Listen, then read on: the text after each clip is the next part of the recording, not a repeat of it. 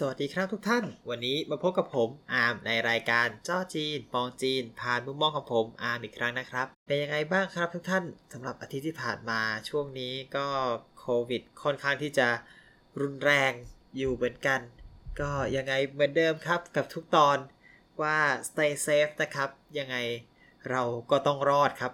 สู้ๆอย่าลืมสวมหน้ากากล้างมือพกเจลแอลกอฮอล์ไปด้วยนะครับ วันนี้จริงๆแล้วผมควรจะต้องฉลองครบรอบ 1 ปีของจอจีน จริง ๆ ต้องตั้งแต่วันที่ 6 ธันวาถึงจะถูกนะครับ แต่ว่าเนื่องจากติด 3 อาทิตย์ที่ผ่านมาเนาะเพราะว่าทำพอดแคสต์ให้กับนักเรียนเพื่อที่จะได้เตรียมสอบกลางภาคก็เลยไม่ได้ฉลองเลย เอาเป็นว่าฉลองย้อนหลังให้กับตัวเอง นะครับ ก็เราได้อยู่กันมาครบ 1 ปีกันเป็นที่เรียบร้อยแล้ว ผมก็ยังไม่ทราบว่ามีใครที่อยู่ตั้งแต่ช่วงแรก ๆ จนถึงตอนนี้หรือเปล่า ก็ไม่ว่าอย่างไรก็ตามครับ ตั้งแต่ไม่ว่าจะเป็นท่านผู้ฟังใหม่ ผู้ฟังเก่าคนที่ติดตามมาตั้งแต่แรก หรือมาตามมาทีหลัง ก็ขอขอบคุณทุกท่านมาก ๆ ที่ให้ความสนับสนุนให้การสนับสนุนนะครับ และเราก็จะคุยกันไปเรื่อยๆนะครับจะหาเรื่องคุยกันไปเรื่อยๆ วันนี้คุยเรื่องอะไรดี ผมนี่คิดแล้วคิดอีกคิดแล้วคิดอีก เพราะว่าช่วงก่อนหน้าที่เตรียมสอน เพราะว่าตัวเองก็คิดเตรียมไว้ก่อนแล้วว่าอาจจะต้องสอนออนไลน์ ถึงแม้โรงเรียนจะไม่ได้บอกมาก็ตาม ก็ทำให้จะต้องคิดอะไรเยอะแยะอยู่พอสมควร ก็มาทำให้ฉุกคิดได้ว่า เอ๊ะ ใช่ไหมช่วงนี้เนี่ยจริง ๆ แล้วหลาย ๆ คนอาจจะต้องเตรียมตัวเพื่อที่จะไปสอบ ภาษาจีนที่อาจจะต้องไปชิงทุนกันในปีหน้า เพราะว่าจริง ๆ แล้วสอบที่ดีที่สุด ผมว่าสำหรับการไปชิงทุนจีนเนี่ยก็คือช่วงมกรา เพราะว่าผลจะออกประมาณกุมภามีนาที่เราจะมีเวลาที่จะแก้ตัวได้ก่อนที่จะไปลงสนามเอาไปยื่นจริง ๆ นะครับ อะ ก็เลยทำนึกว่าผมควรจะพูดเรื่องการเตรียมตัวสอบในแบบของผม ต้อง disclaimer ว่าในแบบของผมก่อนละกัน เพราะว่าวิธีการเตรียมสอบของแต่ละคนอาจจะไม่เหมือนกัน แล้วก็แต่ละอย่างมันก็เหมาะกับแต่ละคนถูกไหมครับ เพราะฉะนั้นไม่แน่ว่าวิธีที่ผมใช้อาจจะเป็นอินสปายให้กับใครอีกหลาย ๆ คน หรือว่าจะมีคนที่ เอาไปปรับปรุงเปลี่ยนแปลงเป็นเวอร์ชันของตัวเอง อันนี้ก็แล้วแต่เลยไม่ว่ากันนะครับสำหรับข้อสอบระดับหรือว่า HSK นะครับ ที่จะพูดถึงในตอนนี้ก็จริงๆมีหลายระดับ ซึ่งแต่ละระดับก็จะมีความแตกต่างกันไปของแต่ละระดับความยาก เอาก็ว่าถ้าเล่าคร่าวๆก่อนละกันแบ่งออกเป็น part ก็คือมี part ฟัง แล้วก็ part เขียน แล้วก็ part อ่านเป็น3 part สาระสำคัญสิ่งที่เราจะต้องรู้เลยที่จะต้องหัดเลยนั่นก็คือ skill การฟังแน่นอน skill การอ่าน แล้วก็เรื่องของคำศัพท์ 3 อย่างนี้เป็นสิ่งที่สำคัญมากนะครับสำหรับตัวผมเองเนี่ยต้องบอกก่อนว่าผมสอบ HSK 4 ระดับ 4 เนี่ย ครั้งแรกตอนที่เรียนจบปี 1 แล้วก็ได้คะแนนก็ค่อนข้างดีนะครับ แล้วก็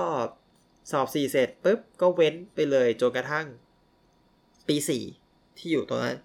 ปี 4 ใกล้จะจบก็เลยสอบระดับ 6 ก็คือข้าม 5 ไปเลยก็แบบเฮ้ยเป็นไหนๆก็ไหนๆก็ลองลอง 6 ไปเลย แล้วก็ผ่าน แล้วก็นั่นแหละครับ ก่อนไปเรียนจีนก็สอบอีกครั้งหนึ่งนะครับ ระดับ 6 แล้วก็ผ่านเหมือนเดิม ก็คะแนนดีกว่าเดิมนิดหน่อย คะแนน 6 นี่ ไม่อยากพูดเพราะว่าก็ได้ละครับผ่านครับ ก็จะมาแชร์ประสบการณ์กันนะเนาะอ่ามาดูว่าเราแบ่ง part เป็นสาม part อย่างนี้ จะฝึกแต่ละ skill ยังไงดีกว่า โอเค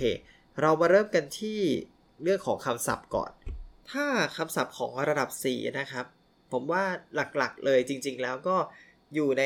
ที่เราเรียนสโคปของตั้งแต่ม .4 ถึงม .6 ก็จะประมาณนั้นถ้าต้องบอกว่าเป็น หนังสือมาตรฐานด้วย คือสมัยก่อนเนี่ยที่ผมเรียนอยู่ปีหนึ่งเนี่ยก็คือข้าอยู่เจียวเฉิง ซึ่งข้าอยู่เจียวเฉิงเล่มนี้เนี่ยในสมัยก่อนของบ้านเราใช้เป็นหนังสือเรียนในระดับมปลายนะครับ4 5 6 ซึ่งก็จะเรียนจบเล่มพอดี แล้วเราก็จะสามารถเอามาสอบได้พอดี ก็ต้องว่าอย่างนั้น แล้วก็สำหรับคนอื่น ผมไม่แน่ใจว่าตอนนี้เนี่ยเรายังใช้เล่มนี้หรือเปล่า แต่ที่แน่ๆผมสอนที่เตรียมอาหารเนี่ยไม่ใช่เล่มนี้ เพราะฉะนั้นต้องบอกว่าคำศัพท์ที่เราจะต้องรู้เนี่ยก็จะมีประมาณเยอะอยู่เหมือนกัน สรุปคำศัพท์แล้วจริงๆผมว่าจะบอกว่าหาในเว็บได้ มีคนสรุปไปเรียบร้อย แต่สิ่งที่ดีที่สุดผมว่าหาหนังสืออ่าน เป็นแบบหนังสือเรียนที่เราเรียนก็ได้หรือว่าหนังสือที่เป็นนำเที่ยวก็ได้ เอาว่าถ้าเป็นตัวผมเองเนี่ย หาหนังสือก็จะหาจากจุดที่สนใจก่อน เอาที่เข้าใจง่าย ๆ แต่ก็อย่างที่บอกครับว่าหนังสือนำเที่ยวเนี่ยบ้านเราหาได้ง่ายสุดใช่ไหมครับ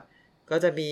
พวกหนังสืออะไรนะ Survival Chinese อันนี้เป็นเล่มที่ผมใช้อ่านตั้งแต่ปีหนึ่ง Survival Chinese เพราะว่ามีเรื่องของประโยคต่างๆ ในการแบบไปเที่ยวไปอะไรอย่างนี้ แล้วก็ใช้ 500ค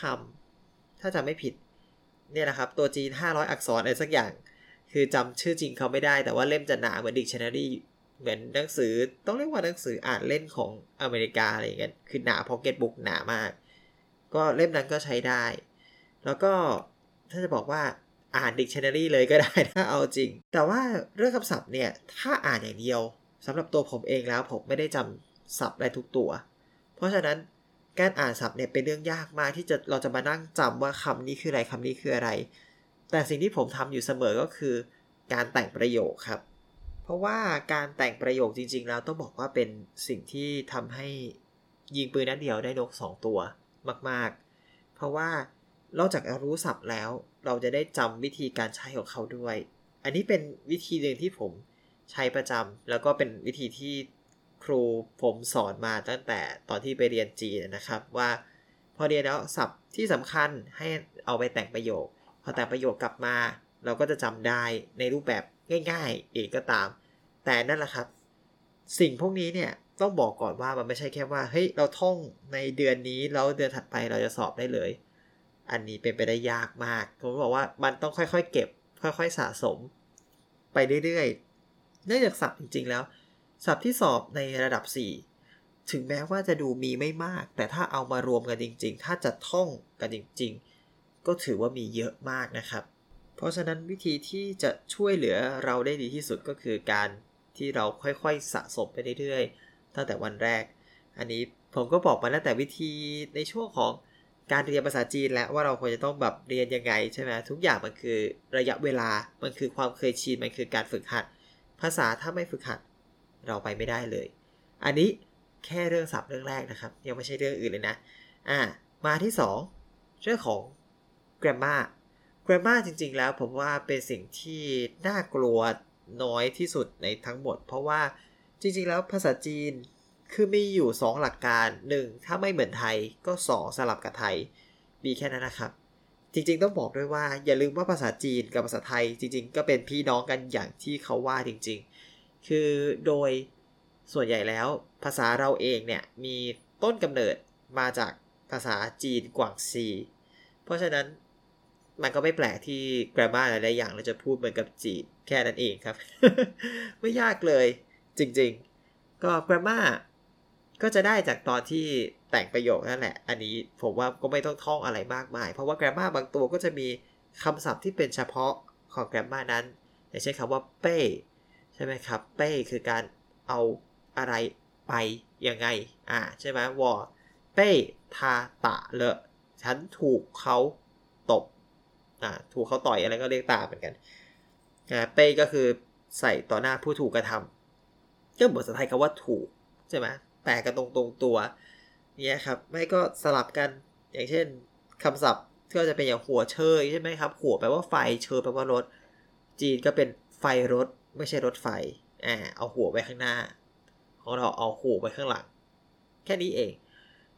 สำหรับแกรมากับศัพท์ก็เป็นเท่านี้ ต้องใช้เวลาเท่านั้นนะครับ ค่อยๆสะสมไป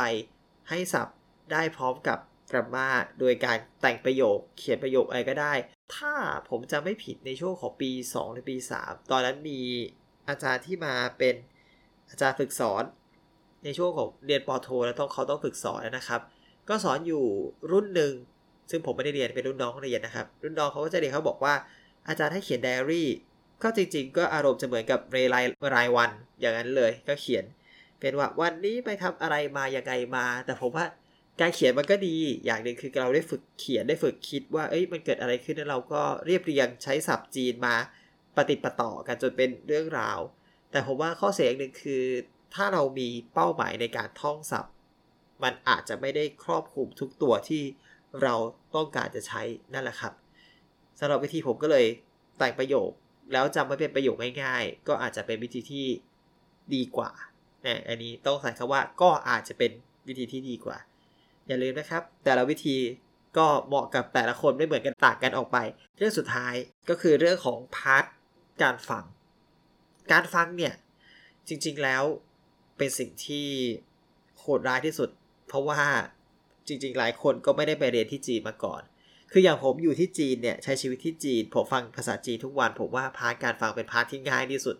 เนื่องจากว่าคนจีนจริง ๆ พูดเร็วกว่าเทปมาก พาร์ทการฟังเอาว่าทำยังไงให้ได้หนึ่งคือถ้าเกิดทุกคนที่เรียน แล้วมีเทป หรือว่าเขามี QR ให้สแกนเปิดฟัง ฟังไปเถอะครับ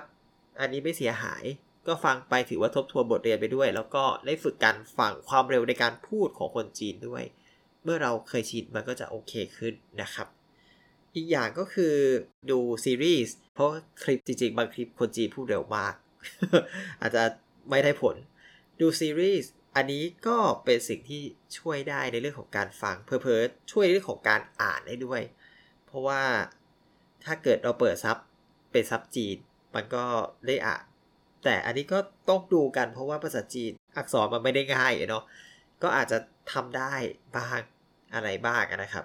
ดูซีรีส์นะครับเป็นสิ่งหนึ่งที่ช่วยในการฟังได้ดีอย่างยิ่งโดยเพราะเขามีภาพให้เราดูเราอาจจะเดาเนื้อหาอะไรได้ นอกจากนี้ถ้าเป็นคนถามว่าเพลงแนะนำไหมสำหรับตัวผมเองแล้วผมไม่ค่อยแนะนำเพลงเท่าไหร่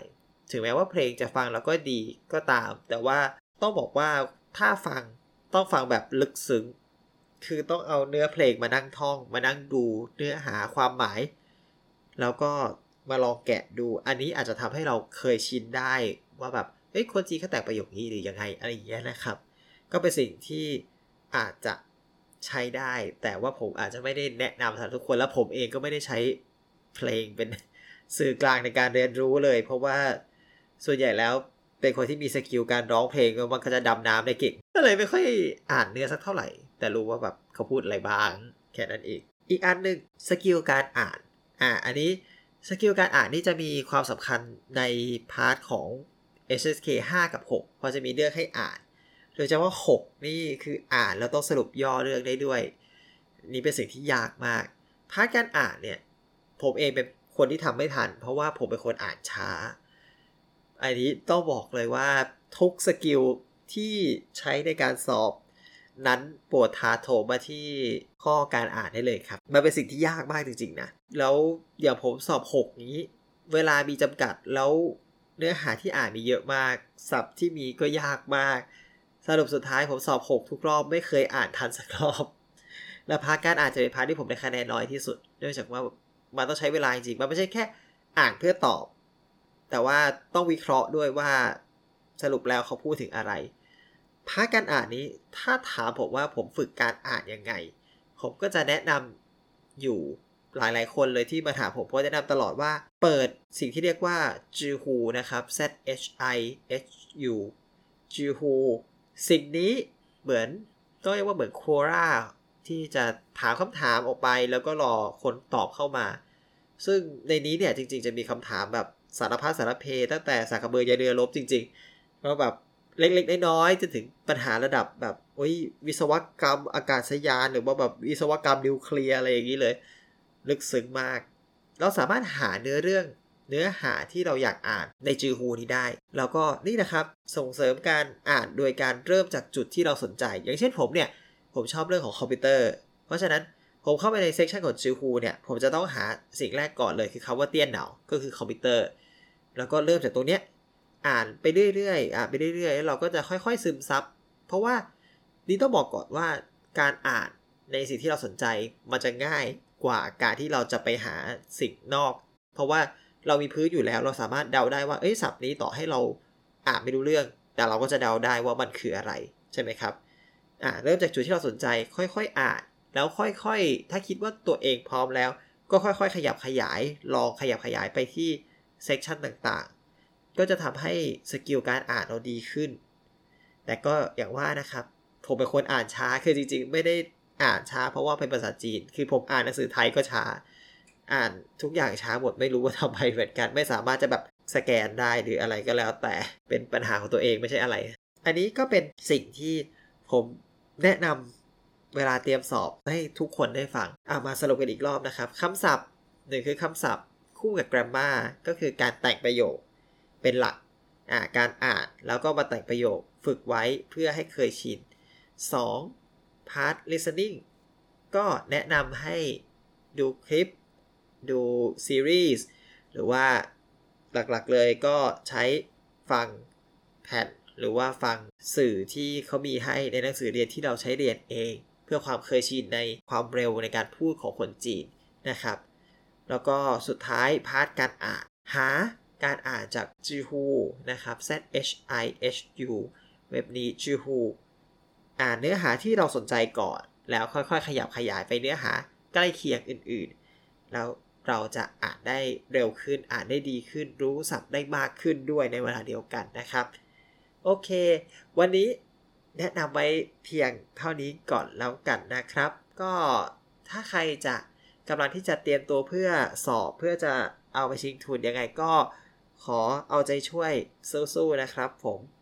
ก็มีเวลาเรายังเตรียมตัวกันได้ แล้วก็ถ้ามีปัญหาสงสัยอะไรมาถามกันหลังไม่ได้ ผมพร้อมที่จะตอบเสมอครับผม ก็วันนี้เอาไว้เท่านี้ก่อนละกัน อย่าลืมนะครับทุกท่านช่วงนี้โควิดระบาดก็ stay safe นะครับ ใส่หน้ากากอนามัยล้างมือให้บ่อยนะครับผม สวัสดีปีใหม่ด้วยนะครับผม ขอให้ทุกท่านมีความสุขมากๆแล้วเราจะมาเจอกันใหม่ใน ปี 2021 ครับผม สวัสดีครับ